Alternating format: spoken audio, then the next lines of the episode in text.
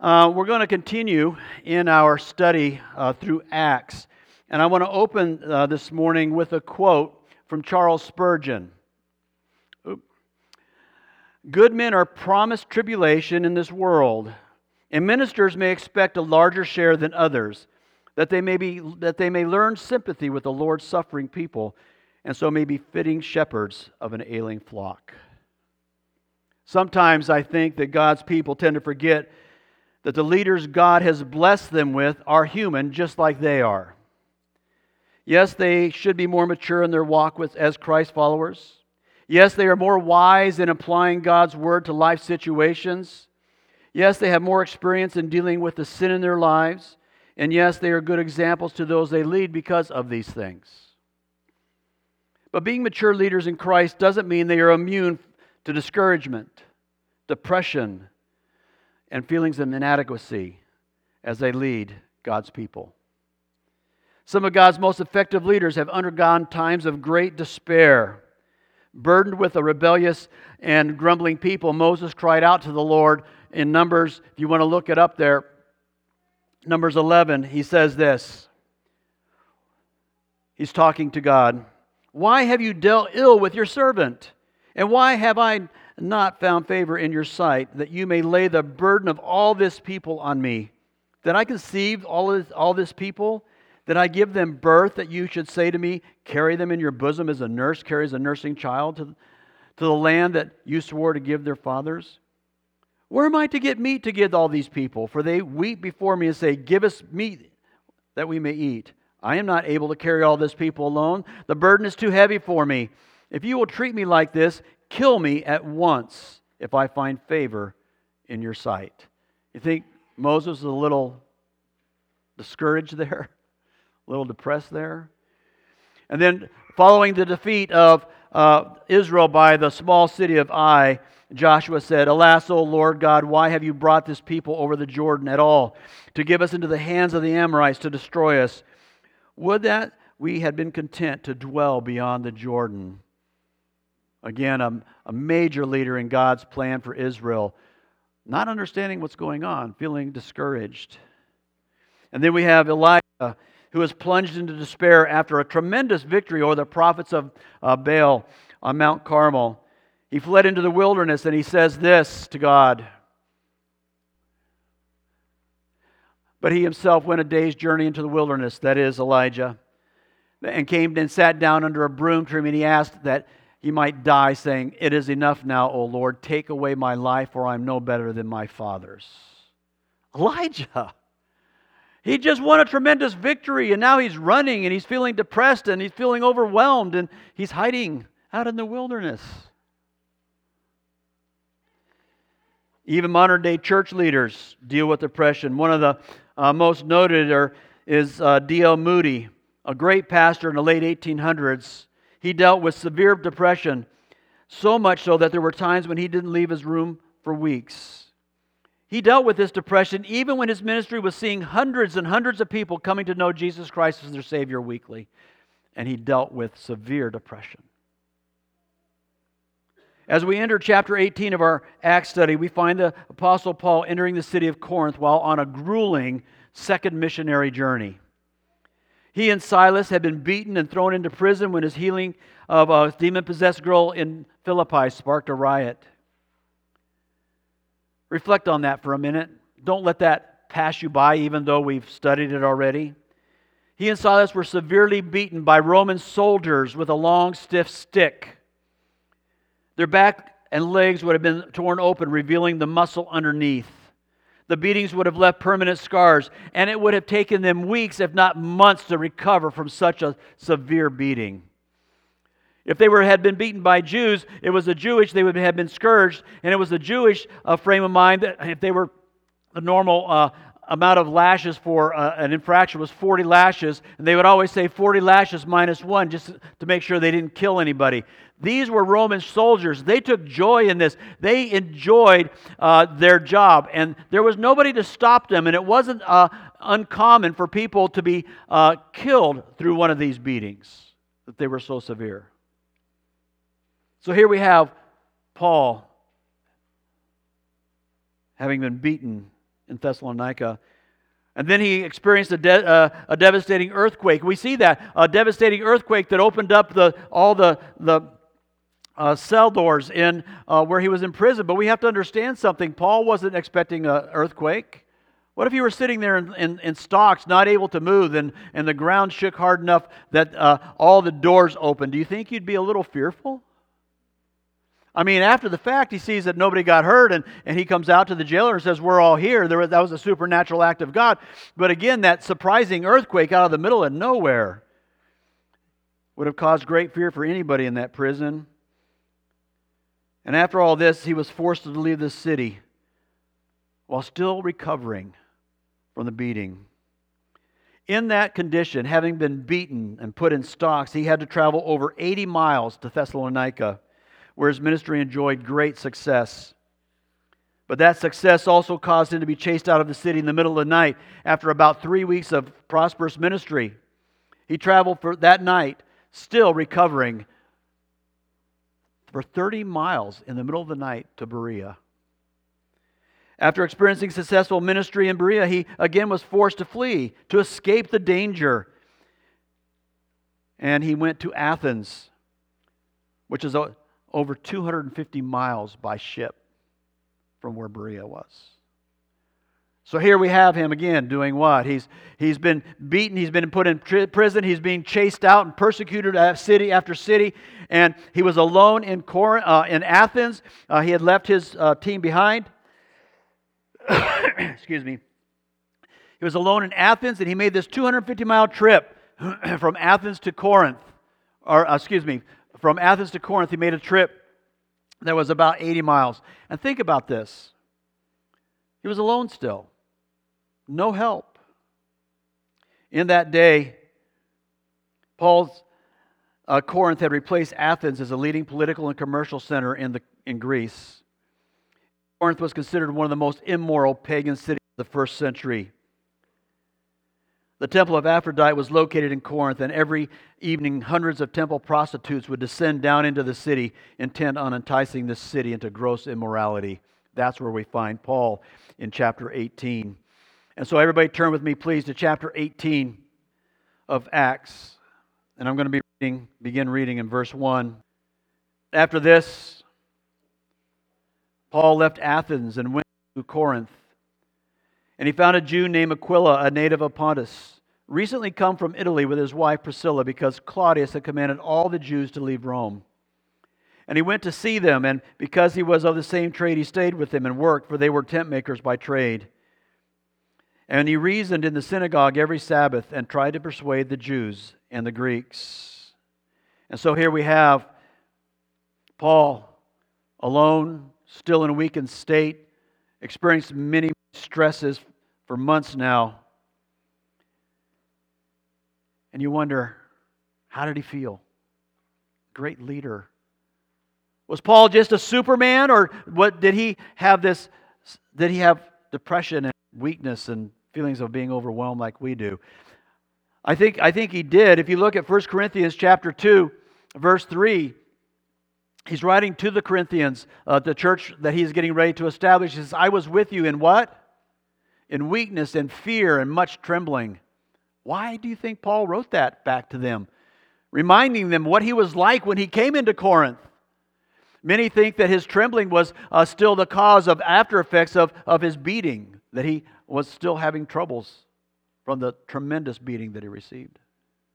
And then he also uh, has this, uh, we see this being referred to when he writes to uh, Thessalonian church. And he writes the two letters, uh, the first letter uh, from Thessalonians, First Thessalonians, from Corinth. He writes from Corinth.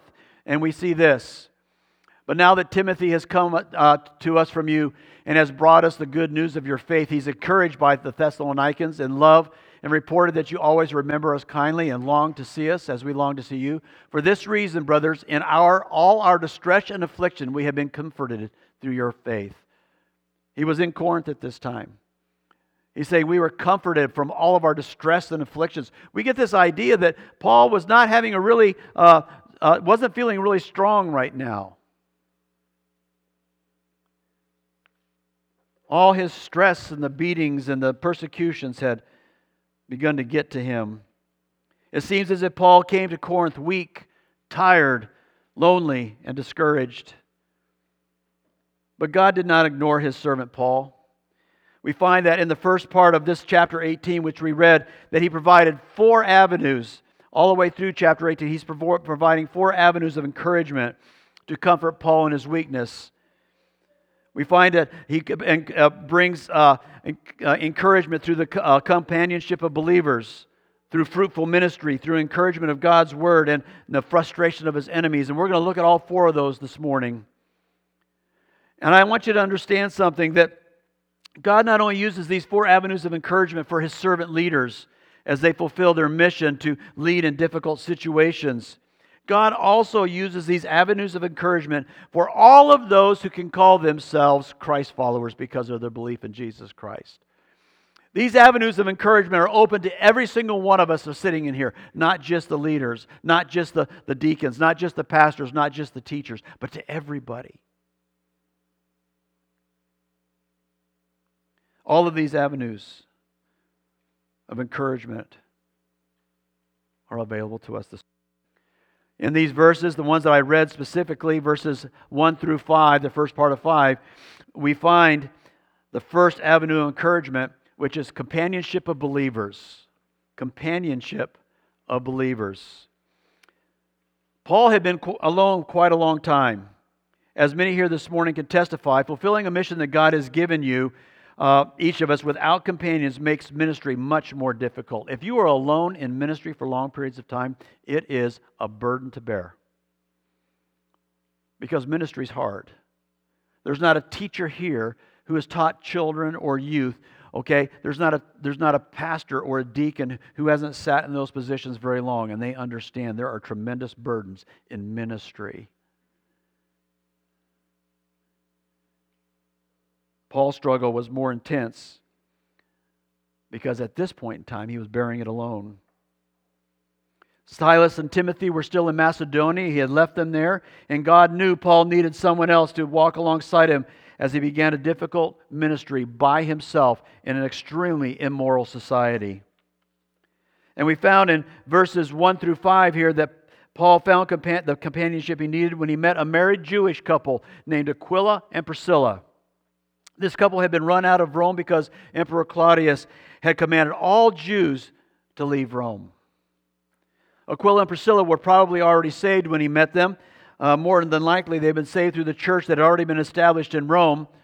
And so here he comes to them and he meets them and he establishes a friendship with them. We see that uh, right in the first part of chapter 18. After this, Paul left Athens and went to Corinth. And he found a Jew named Aquila and a, a native of Pontus and recently come from Italy with his wife Priscilla. He found these this married Jewish couple, and they would become lifelong friends of Paul throughout the rest of his ministry. They're mentioned other times in the, in the New Testament. After leaving Rome, Aquila and Priscilla had moved their tent making business to Corinth. Paul more than likely met them through their business because he was a tent maker we need to understand something. Here is something else that we need to understand was a, a burden on the Paul. Uh, he was going to have to support himself in his single alone ministry. He probably met uh, Aquila and Priscilla when he was going to them to ask, Do you need help? Can I work for you? Look at uh, verse eight, 3 in chapter 18.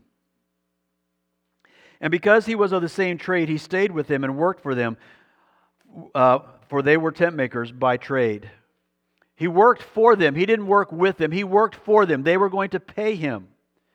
All Jewish boys were required to learn a trade. Paul's father was probably a tent maker and taught his son the family trade, which throughout Paul's ministry served Paul very well. Tent making was a, a lucrative trade. Paul needed to support himself, as we said, because he needed money. He needed to be able to live in Corinth. He was alone, he was tired, having to work for a living. And notice that God provided Priscilla and Aquila. And not only that, uh, God brought even more encouragement into Paul's life. Look at verse 5. Look at verse 5. And when Silas and Timothy arrived from Macedonia, Paul was occupied with the word. So who else showed up? What other companionship did God provide? Not only new, new friends, new companions uh, that helped, uh, uh, he worked for and was able to support himself, but he also had Timothy and Silas, great uh, friends, old friends, ministry friends, show up from Macedonia. And here Paul was alone for such a long time, and now he is full because he has his companions with him. God knows just when we need the encouragement of special friends during difficulties brought on by bold witnesses about the good news of Jesus Christ. What a comfort those companions can bring to our lives. We can learn a great deal about our call to ministry and responding to life difficulties in these verses. We can learn so much. Paul's life, as we know, as we've been looking at, is quite difficult right now, but he didn't place his ministry on hold. How much trouble, how, how difficult was Paul's life right now? Tremendously different. And he never put his ministry on pause. He didn't wait for it to get back to normal. He lived out the advice uh, that Pastor Drew Toucher uh, from Fleetwood, uh, Pennsylvania, gave us last week. Don't let the moment you are in pause the mission you are on.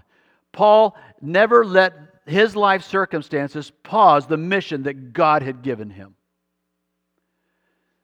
He was alone, he was in pain, he was working for a living. He had been chased incessantly for months and he never stopped. Even during this very difficult time in his life, Paul spent each Sabbath in the synagogue reasoning with all who would listen to him. Look at verse 4. And he reasoned in the synagogue every Sabbath, tried to persuade the Jews and the Greeks. This idea of the, the word reasoning there uh, means to dialogue. Paul didn't just stand up and preach like I am right now. He spent time with them. He answered questions and, and, and uh, uh, gave them answers to their questions.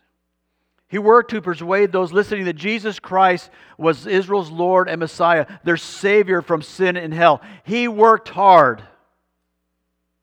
If you and I boldly bring a witness of Jesus Christ into the lives of our communities, we are going to experience difficulties like Paul did. That's a promise. We are promised persecution if we are being bold witnesses for Christ.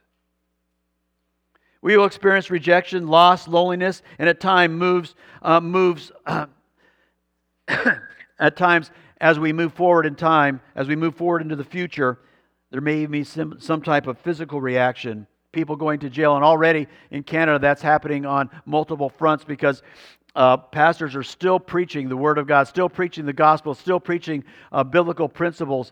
And uh, Canada has categorically outlawed some of those principles. And there are pastors right now who are in Canada going to prison, being arrested because they're preaching God's word. And we cannot think that someday in the near future that may be us also. When we did that, we need people, companions to walk alongside us. It encourages with their presence. It encourages not to pause our mission because of the situation. Satan will use every means possible loss of job, marital difficulty, sickness, discouragement, depression to make us pause the mission that we're on. But with the love, care, compassion, prayers, and counsel of our companions in the faith, we can be like Paul. We can endure. We can press on when we have the companionship of fellow witnesses. Amen. That is why it is so important for each one of us to be intimately connected with the body of Christ. We need each other's companionship. I need your companionship. Adam needs your companionship. The deacons need your companionship. We need each other's companionship. Because if we are being bold witnesses out that door for Jesus Christ, we're going to experience similar things. That's a promise from God.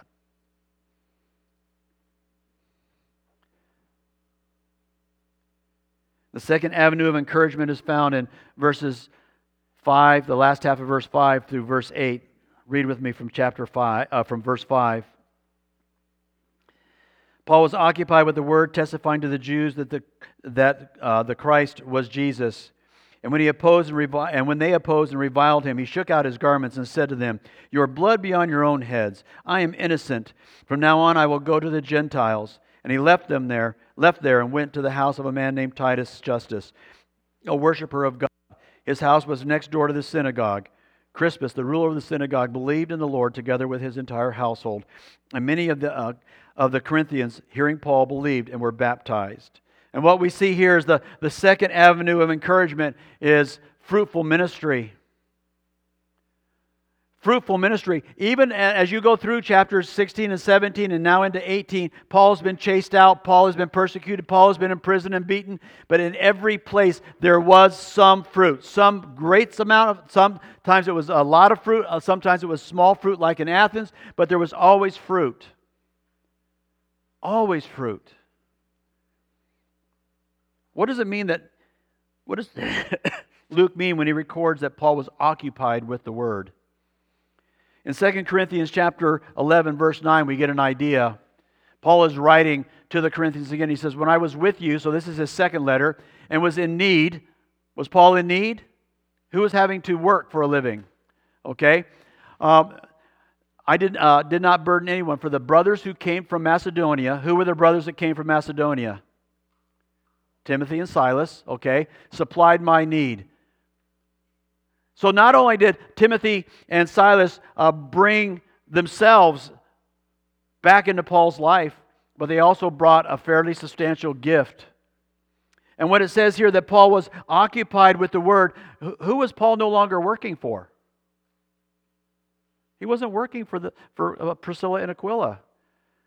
He was now, uh, because before, remember, he was only he was going to the synagogues when they met uh, together, all right? And when he wasn't in the synagogue, he was working. Now he is dedicated full time to what?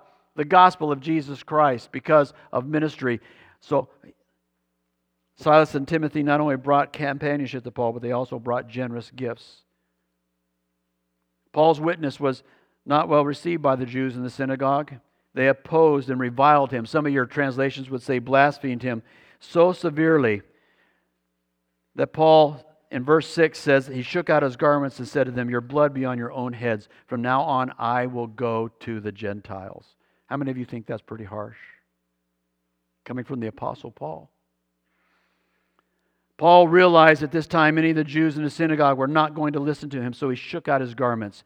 It was a dramatic Jewish gesture of rejection.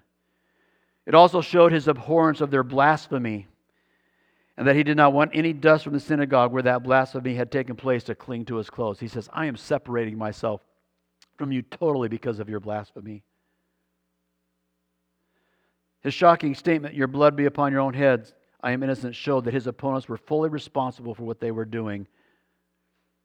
And we need to understand something. We can learn something from this. There's a time when we, when those we are witnessing to, reject our witness so severely that we need to leave the situation in God's hands. We need to leave the situation in God's hands. I want you to I want to say that again.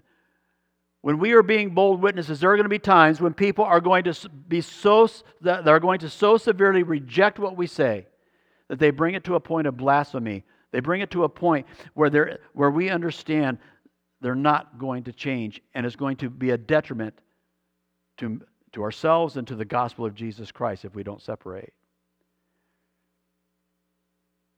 But we need to understand something else. That doesn't mean we walk away with the slightest hint of rejection either. We don't walk away when, when, with the slightest hint of rejection. These, these Jews opposed and reviled him. This statement is written in a way that shows the rejection was absolute and very severe. But don't walk away from anyone who rejects you just because they reject you when you witness. Rejection is a normal part of our witness. Rejection, how many of you rejected the gospel the first time you heard it? How many of you had to hear the gospel over and over and over before you really understood it and God opened your eyes and opened your heart to it? We don't want to walk away just because it gets hard. We don't want to walk away because we're just rejected in our witness. But there are times when we need to walk away because it's a detriment to the gospel and it could be a detriment to us when they reject it so severely. We are to stay in dialogue with those who will listen to us, even when they reject us. So, what did Paul do when the re- Jews rejected him? Look at the last part of verse 6. From now on, I will go to the Gentiles. From that point in time, his ministry moved from reaching the Jews in Corinth to focusing on the Gentiles in Corinth and God blessed that ministry. But you want to know something? Remember, we said that in this here, there's uh, uh, the, part of that encouragement, uh, the avenue of encouragement was fruitful ministry. We're going to see here in just a second that, that Paul had great success in reaching the Corinthians, the Gentile Corinthians. But, you know, God also gave him some tremendous encouragement in verse 8. Look at verse 8. Crispus, the ruler of the synagogue, believed in the Lord together with his entire household. And many of the Corinthians hearing Paul believed and were baptized. Not only did he have Gentile believers, Gentile who had committed their life to Jesus Christ, but he also had a synagogue ruler named Crispus. What do you think that would have done to Paul's heart? To see a, a Jewish religious leader, a synagogue ruler, and his family, his entire family, come to know Jesus Christ. Amen? What, a, what an encouragement that would have been. We have seen in this passage and other passages before this one in Acts, our obeying Jesus' command to be bold witnesses is going to be, bring difficulty to our lives. We're going to be rejected, we're going to experience loss, and we're going to be lonely at times. Life will often become very difficult, but God will encourage us with the fruit of people having their lives change for all of eternity when we are bold witnesses. Amen. Let me ask you a question. How much do you try to avoid struggle, rejection in your witnessing? How many times have you backed up because you didn't want to experience what you knew was going to come if you said anything about Jesus Christ? Think about that. We must realize that the fruit of people coming to Christ is often born out of struggle. And if we avoid that struggle because it's hard, then our witness will bear little fruit. Throughout all of Acts so far, we've seen that fruit always comes out of struggle, fruit always comes out of persecution, fruit always comes out of rejection. You want fruit in your life? You want fruit in your gospel witness? Then you need to meet head on the, the, the troubles that that's going to bring into your life. We talked about being courageous in Sunday school this morning. We need to be courageous witnesses, bold witnesses for Jesus Christ. Because if we're not, we will not see the fruit of our witness, the fruit of the gospel in our lives. If you don't have fruit in your life, if you don't have uh, uh, people paying attention to you or uh, bringing difficulty in your life or getting saved through your ministry, you need to ask why, especially when it's many, many, many years before, uh, since God has ever borne fruit out of your ministry, out of your life. Because there will always be fruit. It may not always be every day, it may not even be for months at a time, but over time, there's going to be fruit if you are living your witness out like God has commanded us to, to be Christ followers and witness for his Son, Jesus Christ.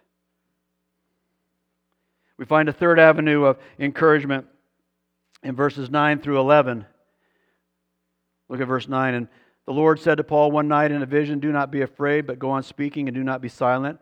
For I am with you, and no one will lack, attack you or to harm you, for I have many in this city who are my people.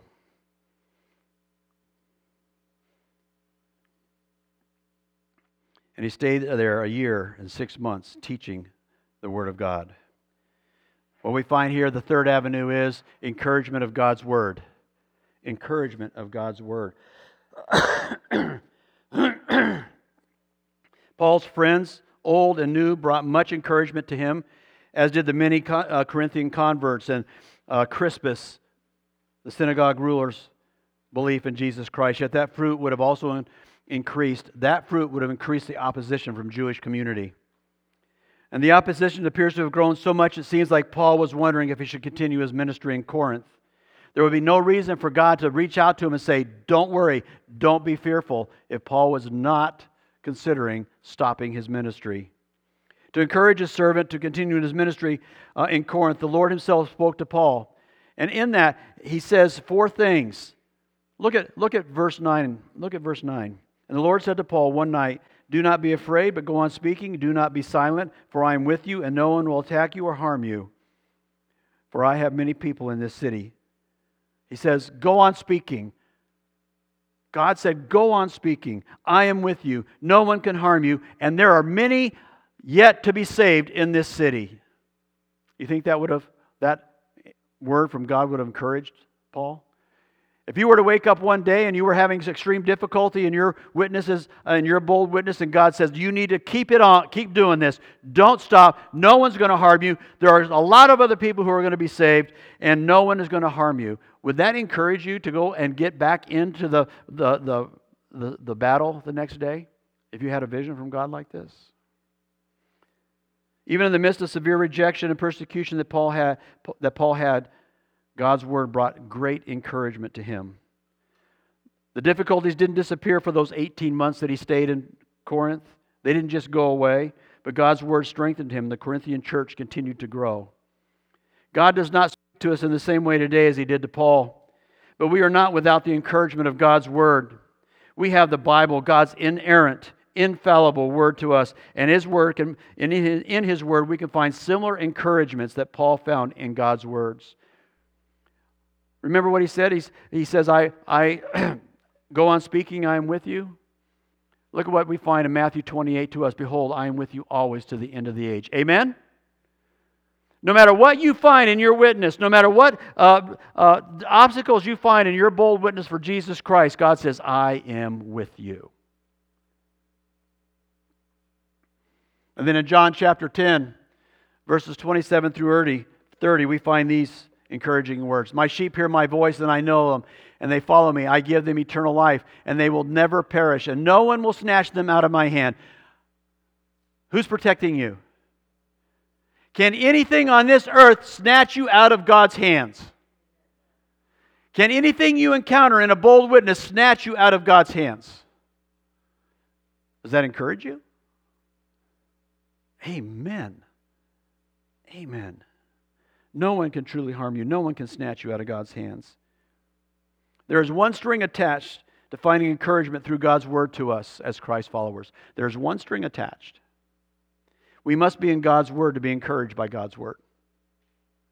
We must hide the God's word in our hearts. We must know his never changing promises to us. That's the string. If we're not constantly in the word, if we're not students of the Bible, we're not going to be, be able to be encouraged by God's word, by God's, uh, through His word. It is through His word to you and I that we will find encouragement to withstand the rejection and life difficulties we will encounter being those bold witnesses for Jesus Christ. It is through that encouragement that we will see our witness bear much fruit for the kingdom of God.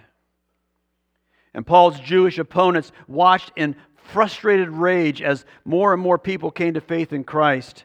And finally, in desperation, they tried to get the Roman authorities to, Paul, to make Paul's preaching stop.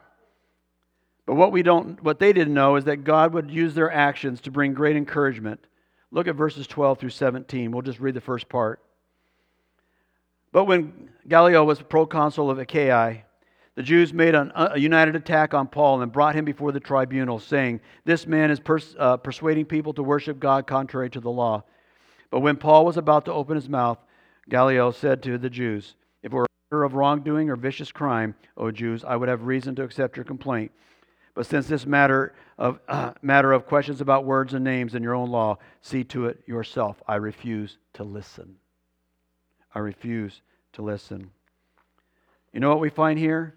The fourth road of encourage, or fourth avenue of encouragement, frustration of our enemies. Amen? How many want to see God frustrate the enemies of your witness? Now, we all want that with the right heart attitudes, right? I mean, sometimes, I mean, there's a passage that says something about, you know, pouring hot coals on their head. Okay, a lot of people go, oh, I can't wait. That's not quite the attitude here, folks, all right? History tells us that this man, Gallio, was a fairly inexperienced proconsul. Hoping to capitalize on his inexperience, the Jews brought Paul before his judgment seat. And the Jews hoped for a favorable verdict from uh, Galileo, Galileo that could uh, then be cited as precedent. They were setting up to, uh, law, they were using the courts to, to move to get Christianity, to get Christ followers all over the place okay, seen as being different from Judaism. You see, right now, uh, the Roman government saw Christians as being a sect of Judaism, and there were certain things that, that uh, they could do being a sect of Judaism that they couldn't if uh, the Rome, Romans had set them aside, because Judaism was a proper and right and legal religion in Rome. If this proconsul said that there is a difference between Judaism and Christianity, Christianity would have been an illegal uh, religion at that point in time, punishable, okay, by imprisonment and even death because it was not a legal religion in Rome. This charge had far reaching implications. Had this proconsul ruled in the Jews' favor, Christianity could have been banned not only in Corinth but throughout the whole Roman Empire. However, Gallio was not so easily duped. When Paul began his defense, Gallio cut him off and he refused to meddle in what he viewed as an internal dispute within Judaism. And look what he said. We are, which way are we? Look at verse 14 again. Gallio said to the Jews, If it were a matter of wrongdoing or vicious crimes, I would have reason. But since it did not have to do with anything criminal in his eyes, he threw it out.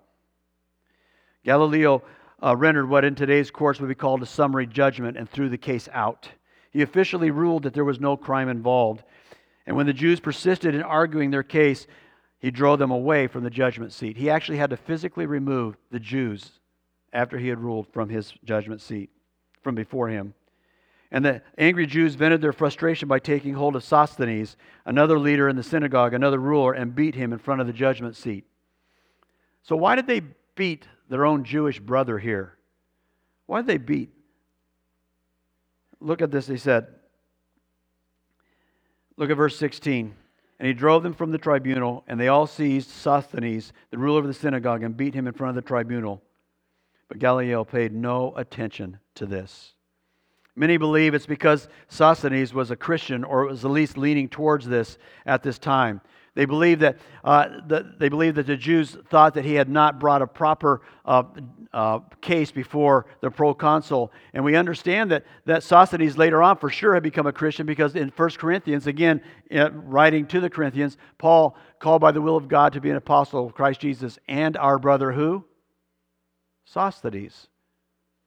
And so, more than likely, it was a combination of events. Uh, they don't, the Jews didn't think that Sosthenes had presented the case well, and he probably didn't present the case well because he was either already a Christian or he was leaning in that direction. And Galileo was consistent with his refusal to meddle in the internal affairs of the Jews, and he ignored the beating that was happening right in front of him. He says, I'm not going to meddle in your Jewish affairs, and he ignored what was happening right in front of his tri- tribunal. What encouragement Paul brought into Paul's life. He had told Paul not to be afraid to stay in Corinth. Paul obeyed and continued his bold witness. That witness and the fruit of that witness caused Paul's enemies to resort to the courts to end uh, his witness. But God intervened on Paul's behalf.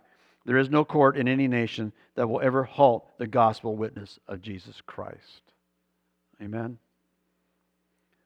We can also be encouraged by that. God has commanded us to be his witnesses. There will be difficulties and times because of that witness, but God will ensure that no one will ever stop our witness. Our enemies will be frustrated when they try to stop the gospel, and that will never happen. And that could be great encouragement to our life. Let me close with this. We've seen the four avenues of encouragement for us to live companionship of believers, fruitful ministry, encouragement of God's word, and the frustration of our enemies. Amen? We here at Sardis want to build a church that does each of those. Companionship of believers. We are working hard to make sure that every member of this church feels and experiences the companionship of believers. Amen? We want people to be here as much as possible. Fruitful ministry. We want to train you how to have fruitful ministry, how to be a, a good witness outside these doors. And that's what we do here on Sunday mornings. That's what we do in, in Bible studies. That's what we do in Sunday schools. We want to tra- train you and teach you how to have fruitful ministry. Amen? We want you to experience the encouragement of God's word like this here. We take chapter 18, and now you understand that if you get discouraged, you can read chapter 18. You can use God's word to find encouragement, just like Paul did. And that's why you will always see us striving to bring you encouragement and insight into God's word. And then we also want to be there when God frustrates your enemies, because if God is frustrating your enemies, that means you have enemies. And again, we come back to you're going to need companionship. But as we are companions, as we are uh, doing fruitful ministry, as we're being encouraged, we can understand that God is going to overall frustrate those who oppose us. Amen. I hope and pray, I do, that you find encouragement in this passage this morning. I hope and pray that you will become a, a bolder witness, that you will uh, begin to understand that even in difficulties, being bold witnesses, God's got your back. We find encouragement in His Word, and I pray and hope that's what we found this morning. Bow your heads for just a minute, please.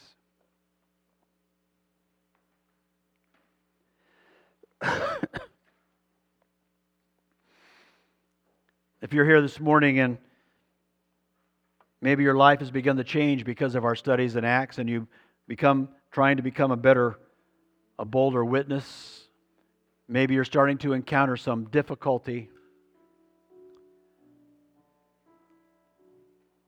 Let me pray for you right now. Father God, we've all been learning. We've all been challenged by what it means to follow your command to be bold witnesses. Father, that's why this church exists. That's why we exist. There is nothing more important in life than being a witness for you. That is our primary reason for taking a breath. And Father, for those who have been uh, had their hearts begin to change and they're trying to reach their neighbors and their friends and their families, their coworkers, Father, if they're beginning to feel pressure, if they're beginning to feel rejection and those rolled eyes, Father, I pray you would strengthen them. I pray that today, what we saw, those four avenues of encouragement, that they can grasp onto those things. Believe those things and see how you worked them in Paul's life and take confidence that you can work it in, your, in their lives. We bring them to you, Father, in Christ's name. Maybe you're here this morning and you're saying, Wow, I have been backing off of my witness. I've been scared about a family member. I've been intimidated at work. My neighbor, we've never gotten along. He hates me or she hates me. Maybe if you've begun to have God open your eyes and you say, Those are the people that I need to reach, those are the people that I need to reach out boldly to in the name of Jesus Christ. Maybe it's a neighbor you've lived to for years and years and years. And you've never talked to them about Christ, never were a bold witness.